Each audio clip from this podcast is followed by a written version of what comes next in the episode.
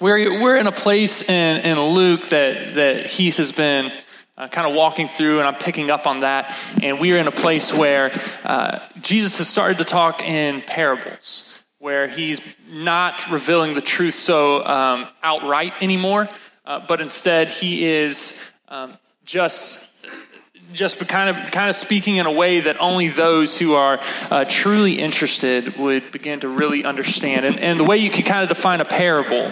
Um, is to say that it is uh, is to cast alongside. So, so if you think about a parable, you'd say, "Hey, okay, it is it means to cast alongside." And so, uh, when it comes to spiritual parables or parables that Jesus teaches, uh, it would say that he, what the point is is that he would take something familiar um, teaches something new and, and uh, cast it, put it, put something familiar alongside the truth, right? And so he would take something familiar that people are familiar with, and he would put it alongside the truth to help you understand this new truth. For instance, last week, Pastor Heath uh, was speaking on a farmer who had seeds and was throwing them on hard ground and soft ground and grounds with thorns and all this stuff. And, and, the thing that was familiar was the farming, but the greater truth wasn't about farming.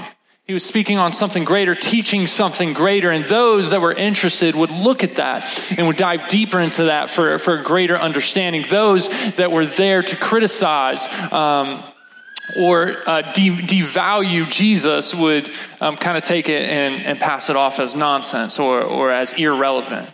And so Jesus began to speak in these parables. And, and what you need to understand is one commentator put to understand a parable is that um, when you see a parable, it comes as a picture, that we see it as a picture, we understand it as a picture. But as you begin to look at these parables, they become a mirror where you begin to see yourself, you begin to see your imperfections, you begin to see um, some, some greater uh, meaning for you in it. Now, here's the thing is you and me often don't like to see ourselves that it is not amen right it is not something that that we we enjoy doing right it's why you take a family photo and and, and you look at the photo and you're like oh great here's the family photo who is the person that you're really concentrating on in the photo right? It is not like, oh, my kid or my wife. No, you're looking at yourself. And the photo is only good if you look good, right? If you don't look good, it doesn't matter how everyone else's faces are looking, you're deleting that photo, we're taking another one, right? We don't like to see ourselves, we don't like to see our imperfections. And so often when Jesus would tell these parables, it would incite anger. People would get angry with it. But here's the deal if you can look at a parable and not get angry, but be honest about who you are in light of it, that, that mirror becomes a window in which you get to see God's grace. So, in order to benefit and understand a parable, it takes you coming at it with a level of honesty and humility. And so, my heart for you this morning, as we kind of continue on in, some of the parables Jesus shared, is that you would come at it with a level of honesty and humility. That you would be honest about who you are and the way your life has been going and, and the way you're living. Like, no one can read your mind. No one knows what you're thinking. No one really knows where that is, but you do, and you have the opportunity to be honest about it. And we also come at it as a level of humility, understanding that. Um, maybe we don't have it all together. Maybe there is something we're missing. Maybe there is a greater truth that's needed. And so that's my heart for this morning that together we would approach God's word with this honesty and this humility. And so we're in Luke chapter 8. Uh, verse 16 through 21 is where we're going to be. And, and in reverence to reading God's word, I, I just invite you to stand with me um, as we dive in this morning. Luke 8 16 starts like this. He says, No one after lighting a lamp covers it with a basket or puts it under a bed, but he puts it on a lampstand so that those who come in may see its light. For nothing is concealed that won't be revealed, and nothing hidden that won't be made known and brought to light. Therefore, take care how you listen. For whoever has, more will be given to him, and whoever does not have, even what he thinks he has will be taken away from him.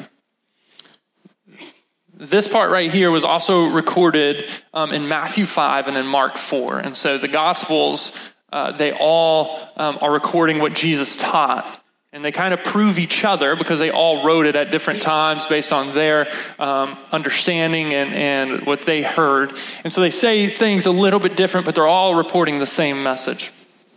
This last part, verse 19, um, Luke has it here, but Matthew and Mark have this same event in a different spot, which we'll dive into a little bit later. But just so you um, know, it says, "Then his mother and his brother came to him, but they do not, but they could not meet with him because of the crowd."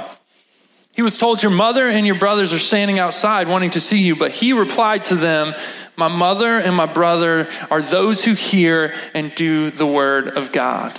And this is a point where our mother would have come into the house and smacked us and pulled us outside the house and said, I was waiting on you. Let's pray. God, I thank you for this time. I thank you for uh, this morning and the work that you will do um, Lord, as we dive into your word, Lord, I ask that you would uh, bring revelation, God, that you would bring clarity, that you bring understanding, you'd bring conviction, God, you would bring healing, um, you bring salvation this morning. You'd call us into your presence. Lord, that we uh, would leave um, knowing our next steps, knowing our purpose. And Lord, that you be glorified by all that's done. In Jesus' name, amen. You can take a seat. So, if you heard me preach like a couple times ago, I told you about um, this forced vacation that my wife and my children and I went on to West Virginia, okay? And as terrible as some people make West Virginia out to be, it was actually pretty legit. Um, it wasn't bad, but but it was because the hurricane was supposed to be coming, and my wife was like, "Your kids can't swim," and I was like, "You're right." And so then we went and paid a non-refundable deposit, and then the hurricane didn't come. But we're like, "All right, I guess we're in West Virginia now, so like let's just enjoy the moment." And so it, we were there, but it was kind of rainy, like it was a rainy season, and, and it was kind of foggy. And so there's a couple clear days, but we were kind of getting tired of being trapped in this cabin all week. And so we decided to be creative and we found a way to take our vacation underground. Uh, to the Smoke Hole Caverns in West Virginia. And so we thought, man, this will be kind of a cool adventure. Here's a picture actually um, from us in the caverns. And so uh, that's me holding uh, my then almost three year old, and then my that's my wife. And she's the one that was standing singing in the middle that definitely uh, married down, that one, where you're like, how did that guy get that girl? I have no idea, but I tell her every day, you lost, okay, and I won. Um, I just rubbed that in. Yeah, I married up. Uh, so that's my wife. She's she's holding our uh, almost one year old daughter, and it was a really cool experience walking through this cave. And they got this stalactite, which is just like this weird smooth rock, and and it's supposed to be formed over I don't know kabillions of years, and and it it was a pretty neat thing though and just walking through we get down to the like the middle the deepest part of the cavern and the lady said okay we're going to turn the lights off now to show you how dark it really gets in here. And i was like great. I have a three-year-old that freaks out when the electricity goes out in the middle of the day.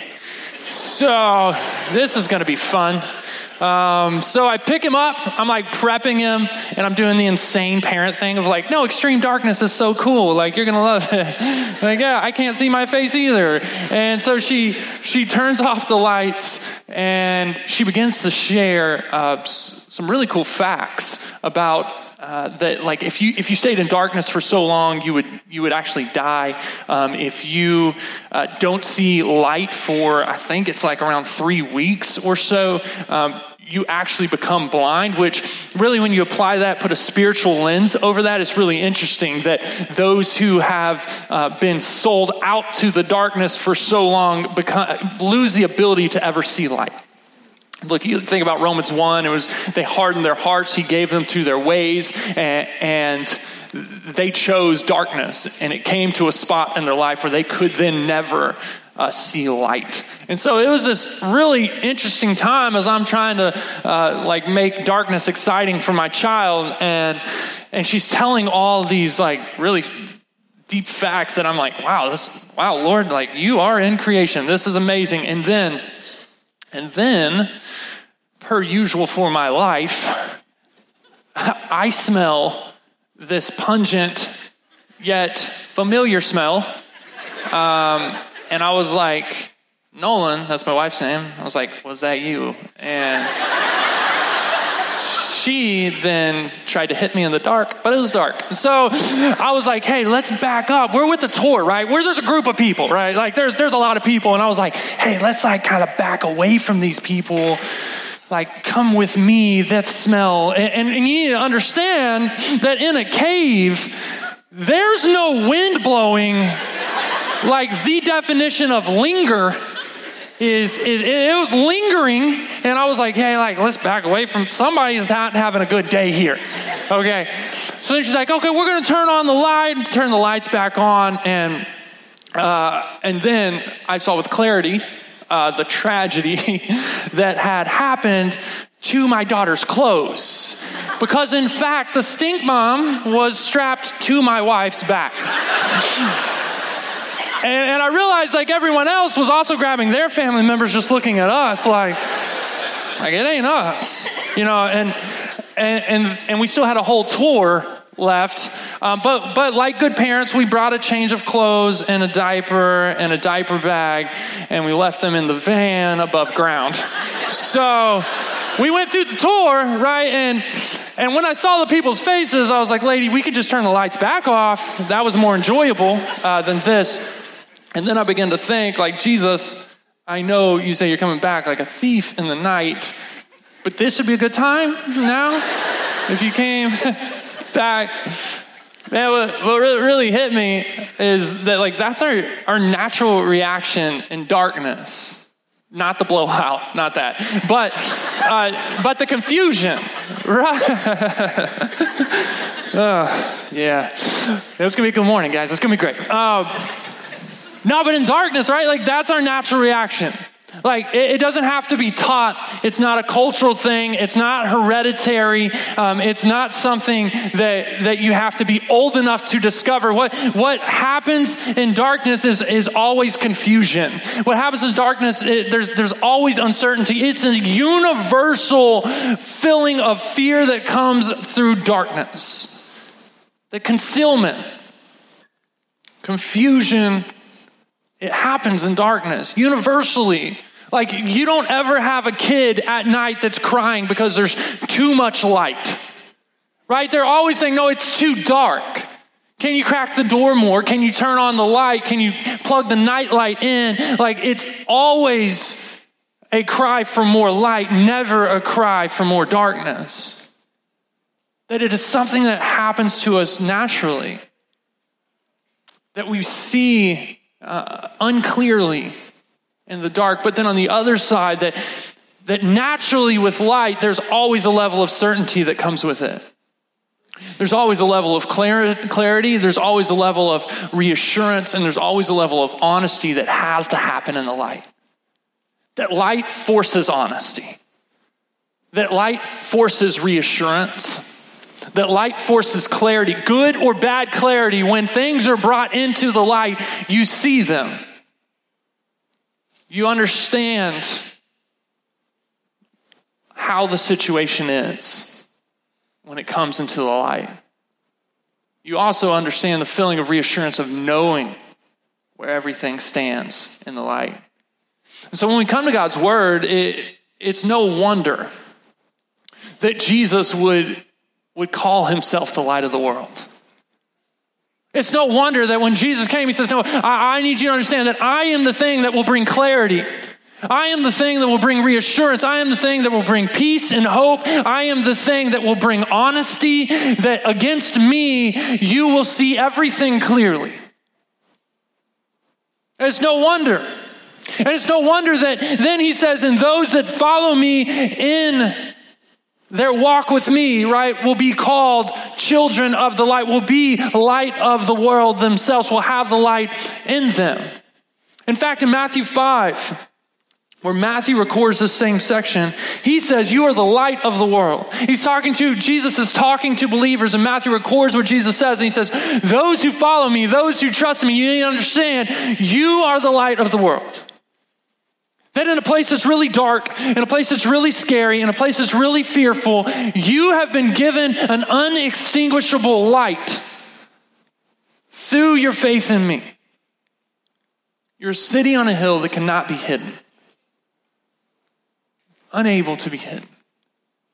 That you're a beacon of light into the dark places you go. And so in Luke, he continues on the same theme and the same thought.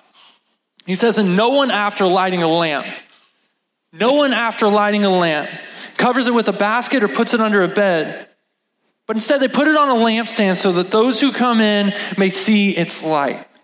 You understand that Jesus is speaking to believers eh, or to future believers, and he's telling in parables that those that would be curious would dive deeper in. And here's what he's saying. He's saying, Hey, here's my desire for the light I've placed in you. Is not that it would be put under a bed or under a basket, it's not that it would be covered up, and instead it would, it would be put on a lampstand so that those who come into contact with you would then experience the same level of hope and of clarity and of reassurance about their life that you have about yours. It's what happened when you came to know Jesus, in fact. That if you think about the moment that you placed your faith in Jesus, you could describe it as a light that was flipped on in your life. That in a moment, in that instance, you go back to that time, to that place where you saw your sinfulness. You saw your depravity. You saw your need for something better. And what you also saw in that moment, in the midst of that light that came on, was you saw God's glory. You saw his power. You saw his overarching control of our world. You saw his hand. And then what you saw in the, in the moment of that light was you saw his response to you. You saw grace and you saw forgiveness, and you saw unconditional love, and a light of hope and of peace and of salvation was put in you. That as you came to a saving faith in Him, He says, And my desire for the light in you is not that it would be hidden. It's not that it would be uh, pushed aside, but it would be made much of, that it would be a necessity there was no electricity, so the lamp and the lantern he's talking about is something that was the source of light for the room. He says, and the light I put in you is, is to be that way. But here's the problem. There's a reason that Jesus had to say this. Because our natural tendency, I feel, in this world is not to put our lamp on a lampstand, but instead to do the very thing he says when it comes to the details of our life. See, what I feel like we have is we have a safety blanket. And in our safety blanket, we carry this around with us whether you know it or not. That you always have it. And what ends up happening, right, is you get to the details of your life. I don't believe there's a lot of you that are walking out of here that on Sunday you claim to be a Christian and you walk out of here and you say, nah, I don't really know Jesus anymore. Like, I'm not about that. I don't think there's any of you that are completely living a two sided life. But I believe that there's a lot of you, including myself, that we carry a safety blanket with us. And what happens is, is we have the light of life that's been placed inside of us. But when things get inconvenient, our natural tendency is not to keep that thing on a lampstand, but it's instead to bring the basket, to bring the bed, to cover up the light and say, man, not this moment am I going to live for Jesus. Like, I mean, it's as simple as thinking about your last experience at a restaurant. When the order took forever to come out, and you had to make a choice am I going to represent and live the way Jesus would live in this moment, or am I going to throw the blanket over? And then the order came out, right, and it was wrong. And you're like, okay, there goes your tip, right? Like, that we pull this, we pull this out. If you're Pastor Heath, apparently it's like every day on the highway you get cut off. I think y'all are just doing it on purpose. Like you see him, you're like, watch this. Hear about this on Sunday.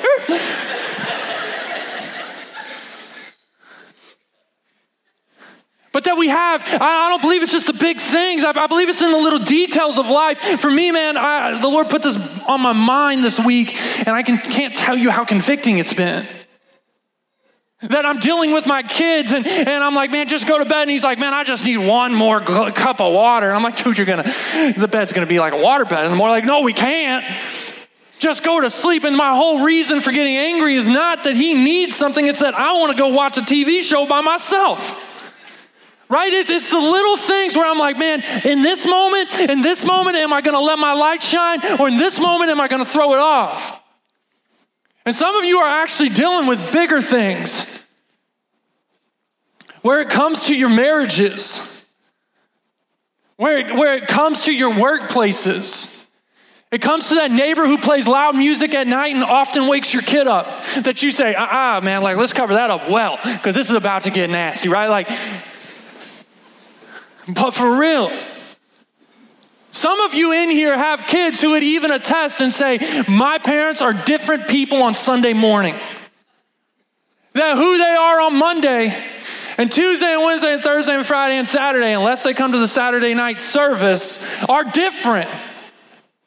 What you need to understand is I get to see the product being in student ministry of that parenting style. An inconsistency where this blanket comes off and on and off and on. And the parents who live different Monday through Friday than they do and, they, and then they act on Sunday morning are parents who have kids who often claim atheism by the time they're 18. I can't even tell you how many times I've seen that. Because what you've communicated is that the power of Jesus is really just a hobby. That is not a relationship. It's just something we kind of do to make us feel good. And Jesus says, No, no, this is not my intent for you. My intent is not that in the details of your life you would cover it up, that in the inconveniences of your life you would use your safety blanket. My, my, my plan for you is that in the inconveniences and in the details of your life, often when you look in scripture and even when you look in your own testimony, likely, it is then that when your light shines in those inconveniences and in the little details of life that the greatest movements for the gospel are made.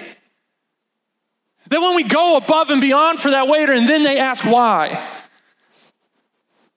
even though they screwed everything up. Then, when we continue to have patience and grace with our kids, not a lack of discipline, but patience and grace, that we see people who grow into adults who love Jesus and make a huge impact for this world. See, it's in the little details that I think it really matters the most. If we're using the safety blanket or if we're not. And here's the truth Jesus goes on in his in, and what he's saying here. He says, For there's nothing that is concealed that won't be revealed, and nothing hidden that won't be made known and brought to light. And so, what he's saying is, man, we have a light in us, and, and sometimes we have this tendency to want to cover it up or to reveal it when it's convenient or whatnot. But you need to understand what Jesus is saying is that, hey, whether you cover it or not, the light will shine in this world, that I will return, that the gospel will be made known, that every shadow and every dark spot will be brought into the light that there will be no mystery, that all secrets will be permanently revealed, that all mysteries will be permanently known, that there will be glory to God because His light will shine. He says, so therefore be careful how you listen. The literal term for that means be seeing what you are hearing. Be seeing what you are hearing actually taking what is being said and applying it to your life, see how it's lived out, and then put feet to that and begin to live that out. Be seeing what you are hearing. What he's saying is the gospel does not depend on you. You can take the pressure off. The gospel doesn't depend on you. That God is bigger than me. God's bigger than my mistakes. God's bigger than my apathy. God's bigger than my comfort zone and my inconveniences. That I could cover my light up and say, man, I'm just going to deny Jesus the rest of my life. Salvation would come into question whether I truly was following Jesus or not. But the gospel and light would come into the world. That it doesn't depend on me. But what he is saying He's saying it doesn't depend on you, but here's the deal you have an opportunity then to be a part of the greatest story ever told. That you have an opportunity. He's saying, Man, I've given you a light, not that it depends on you, but I want to give you an opportunity to be part of something much greater and much bigger than yourself. I want to give you an opportunity to, to make an impact in this world that truly matters, that goes far beyond just 100 years or 20 years or 70 years or however long you live. And then however long people remember you after that. He says, Man, I want you to make an impact far greater than that. I want you to make one that lasts for an eternity. That's thousands and millions and billions of years. Because of how you shine the light of Jesus in you and the hope you have to the darkest spots of your life, to the darkest places and people's lives. See, that's what he's saying you have an opportunity to do. That you have an opportunity through your relationships with the people around you. You already know who they are. They're your coworkers, they're your neighbors, they're your family, they're your friends you have the opportunity to go to the deepest and darkest places of people's lives where they feel fear and they feel hopelessness and they feel unsure and they feel uneasy and they feel lost and they feel scared. And you have the opportunity to flick a light on, to bring Jesus there to preach about the hope and preach about the love and preach about the peace and preach about salvation to them in those deepest, darkest spots where a light comes on and they begin to see with clarity their situation and who Jesus is and his response to them. He says, Man, I'm giving you an opportunity to go to the caverns of people's lives and be a light. You know what's interesting about the caverns? Is when they flipped the lights on, I began to kind of look at the lights. Can I tell you how nasty those lights were? They weren't LED or HID. They were like the oldest, dankest lights, right? They were so gross and so dirty. They were so small. Half of them were like barely hanging up on the thing. I was like, kid, don't walk underneath that, right? Like any time now, they're going to come down, right? And the, these lights were, were old, but yet when they flicked on, they lit the cavern up clearly. We could see them. See, Jesus isn't calling for the, for the person who's the cleanest light and the greatest light and, and has all the answers. He's saying, man, I'm just calling you in, in where you are and in your past and, and with the future I have planned for you just to be a light in the place you're at right now. We get so caught up in that. The I'm not good enough. How you know my history? Do you know the words I said as I was stubbed my toe walking in here? Like, he doesn't care. Like, those are things that obviously Jesus is going to be sanctifying and, and working in your heart on. But he's saying, man, I'm not calling perfect people. He says, man, I died for sinful people that you may know perfection. And I'm calling you to show the love of Jesus to the places you're at and to be a light in the dark spots of people's lives and the details. Matthew 5, it says, In the same way, let your light shine before others so that they may see your good works and give glory to your Father in heaven. Man, there is no greater purpose that we're tempted to follow our hobbies and our jobs and our relationships to try to find purpose. And they are shallow imitations, that they leave you constantly hungering. He says, Man, you want to find purpose? I'm telling you purpose, that I've saved you for a purpose. I've saved you so that you would be a part of the greatest story ever written. He says, for, and here's the promise he has. He says, for those who, uh, who for whoever has, more will be given to him, and whoever does not have, even what he thinks he have, has, will be taken away from him. So, what you need to understand, back in the day, they had lamps or lanterns that it was like a dish, and in the dish they had a wick, and you would pour the oil in, and they had a floating wick in this oil, and you would light the wick, and as the as the oil wicked up the wick, it would begin to burn the oil. And so, as they were watching this lantern that was giving them light in their house, as the oil would go down, they would add more oil to it. Now, there's the lanterns that weren't being used. What they didn't do to the lanterns that weren't being used was continue to add oil. In fact, they would empty the oil out of those and put them in lanterns that were being used. And what he's saying, he's saying, hey, whoever has, more will be given to them. Whoever is using resources and using energy and trusting in the Lord, trust me that I will sustain you. He says, but the world wants to make promises that Jesus says only he can fulfill. You need to understand that about Jesus' promises. That any promise Jesus makes, he says, hey, these are promises that only I can fulfill. That the world is going to try to tell you they can fulfill the same promises that Jesus can make, but you need to understand they can't. And if Jesus says, I'm promising to sustain you, then you need to understand that anything that the world says that they can sustain you in cannot. That world cannot fulfill the promises of Jesus. They just can't. They're promises that only Jesus can fulfill. And he's saying, hey, I can sustain you. I will sustain you. There's people that think they have life and they think they have it figured out, and you need to understand even what they think they have, they will lose because life comes through me. And as you continue to step forward, as you continue to trust, you need to understand that I will continue to give you more. It is this thought that you cannot outgive God. You cannot outspend God. You cannot outuse God. That God will use you and, and provide for you where needed. So often we allow our schedules and our bank accounts and our talents or the talents we don't have to be the limitations on what we choose to do for God. God is saying, no, no, you need to understand that I am the great sustainer. That it doesn't mean you may stay at your current place of living. It may mean you drop way down, but you're gonna be, but you're gonna be okay. But I will give you what you need. And you need to understand that He's not even making promises for temporary life here on earth. He's saying eternally, nothing's gonna separate you that I will sustain you, that I will provide for you. That's a big thing. That changes a refocus in what we are concentrating on and what we are what our goal is in life. Are we seeking eternal gain or are we seeking temporary earthly gain? He says, Man, I, I will sustain you. What this also says, and what you got to also understand about that, is that not everyone, when seeing your light, will take kindly to it.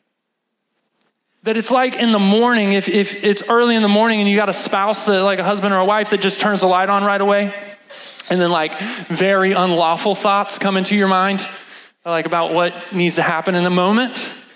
And you're like, do you turn that light off? And it's painful.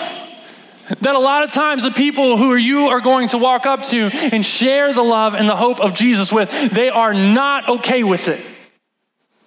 That darkness is where they've gotten comfortable. And so you need to understand that not everyone is going to be cool with that and be okay with that. But he says, even in, even in the hard times, even in the, in the times where you are rejected, know that I will sustain. Know that I will fulfill. He goes on as we um, close out. He says, Then his mother and his brothers came to him, but they could not meet with him because of the crowd. He was told, Your mother and your brothers are standing outside wanting to see you. See, Luke puts this after this parable of the light. Matthew and Mark, they put it after a different situation. In Matthew and Mark, they put it after Jesus heals a man on the Sabbath and then casts a demon out of a demon possessed man. And then this large crowd is following him because he's healing people on Sabbath and he's casting demons out. And they're like, what's this guy going to do next? He comes into a house, he interrupts a dinner, and a whole group and crowd of people are in there. And then people start accusing him of being demon possessed. His parents hear about this in Mark 3. It says his parents hear about this and they think, or his mother and his brothers hear, and they think he's crazy. And so, in an effort to restrain him, an effort to restrain Jesus, they go to the house and it's too crowded and they can't get in. And so someone says, Hey, Jesus, your mother and your brother are outside wanting you to come out. You need to understand that, that it's in these situations in our life. Whereas you choose to put feet to the things that you are reading and hearing, that the people around you, even some of the closest people around you, aren't going to understand what God is calling you to do. They aren't, they aren't going to understand what's going on. I can't tell you how many people, when I was, I, I went to school to be a police officer, and, and, then the Lord called me into ministry. And so people would say, Hey, there's this cop job over here if you want to apply. I said, No, no, I'm actually doing ministry at the church. And literally, I cannot tell you how many times people said, Hey, it's okay, man. You're going to find a real job soon. and I was like, I'll show you a real job. Put the blanket back on, right? But people didn't understand. It was in those times where I had to decide, okay, who am I going to listen to? The people closest to me that are saying, dude, this isn't really where it's at. You, this is not going to provide. This is not going to work. You've got to go somewhere else.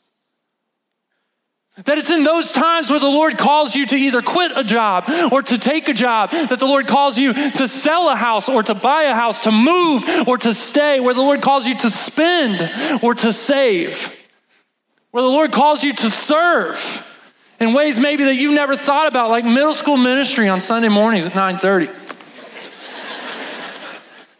Conviction. I'm joking, but seriously. Um, it's in those moments that the people closest to you begin to doubt you that you are going to be most tempted. Most tempted to say, man, okay, God, maybe this isn't it.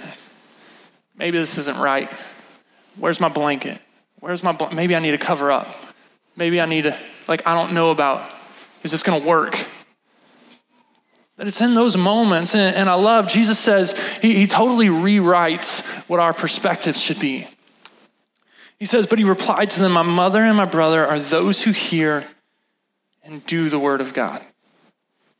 Growing up in, in a Christian home and at church, often I heard, Hey, if you're feeling far from God, go read your Bible. Hey, I'm just kind of doubting God. I don't know. Hey, just go read your Bible. Okay, uh, but I, I, don't, I haven't heard. Just go pray.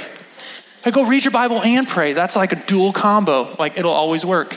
Like go read your Bible and pray. Just go do that. I cannot tell you how many times I've heard that.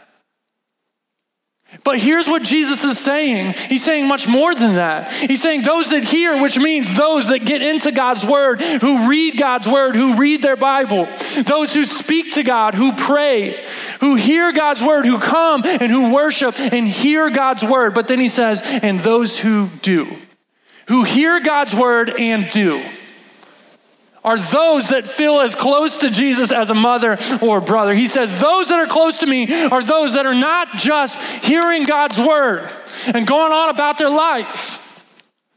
He says it's those that are hearing God's word and are doing and are acting on it. See, you come in here often and the Lord may convict you and speak to your heart. The question is, do you allow it to change your routine and your habits when you walk out of here? He says it's those who hear and who do or who are like mother and brother. He says, The ones that I'm going to listen to, the ones that I'm going to truly follow are those who are hearing and doing, who have God's will at the top of their priority list. It should challenge you to consider who you're listening to. Are the people you're listening to, are the people that are advising you, are the people that are bouncing, that you're bouncing things off of, are they people who say, man, God's will for your life is at the top of my priority list before my comfort and, and, and my own uh, thoughts on it? He says, man, those who hear and who do. So my challenge then is, man, who are you listening to? And how are you shining a light in the detailed places of your life? Man, if this hits you the way it's hit me all week, I'm really sorry. you're going to have a tough week because every moment you're going to realize, man, am I pulling that blanket over? Or am I shining the light of Jesus, which brings clarity and which brings hope and which brings peace and salvation to a lost and dark world? Let's pray. God, I thank you for this time. Thank you for how you speak through your word. God, in fact, we believe that it is living and active. So, God, what was read today, what was spoken today, God, I ask that it would continue to resonate in our lives. That it would bring conviction, and like light would bring clarity. And God, for those that are in here that realize they've been in darkness. And that through your grace and your mercy, you've given us an avenue through Jesus to enter into a kingdom of light, a kingdom of clarity. God, I ask that you uh, would move them to a saving faith in you. God, may we be a community and a family of believers who live every day captivated and changed by you. May we be a beacon of light, a city on a hill. That people find you. Give us wisdom, give us clarity, give us understanding on how we need to move forward, God. We love you. In Jesus' name, amen.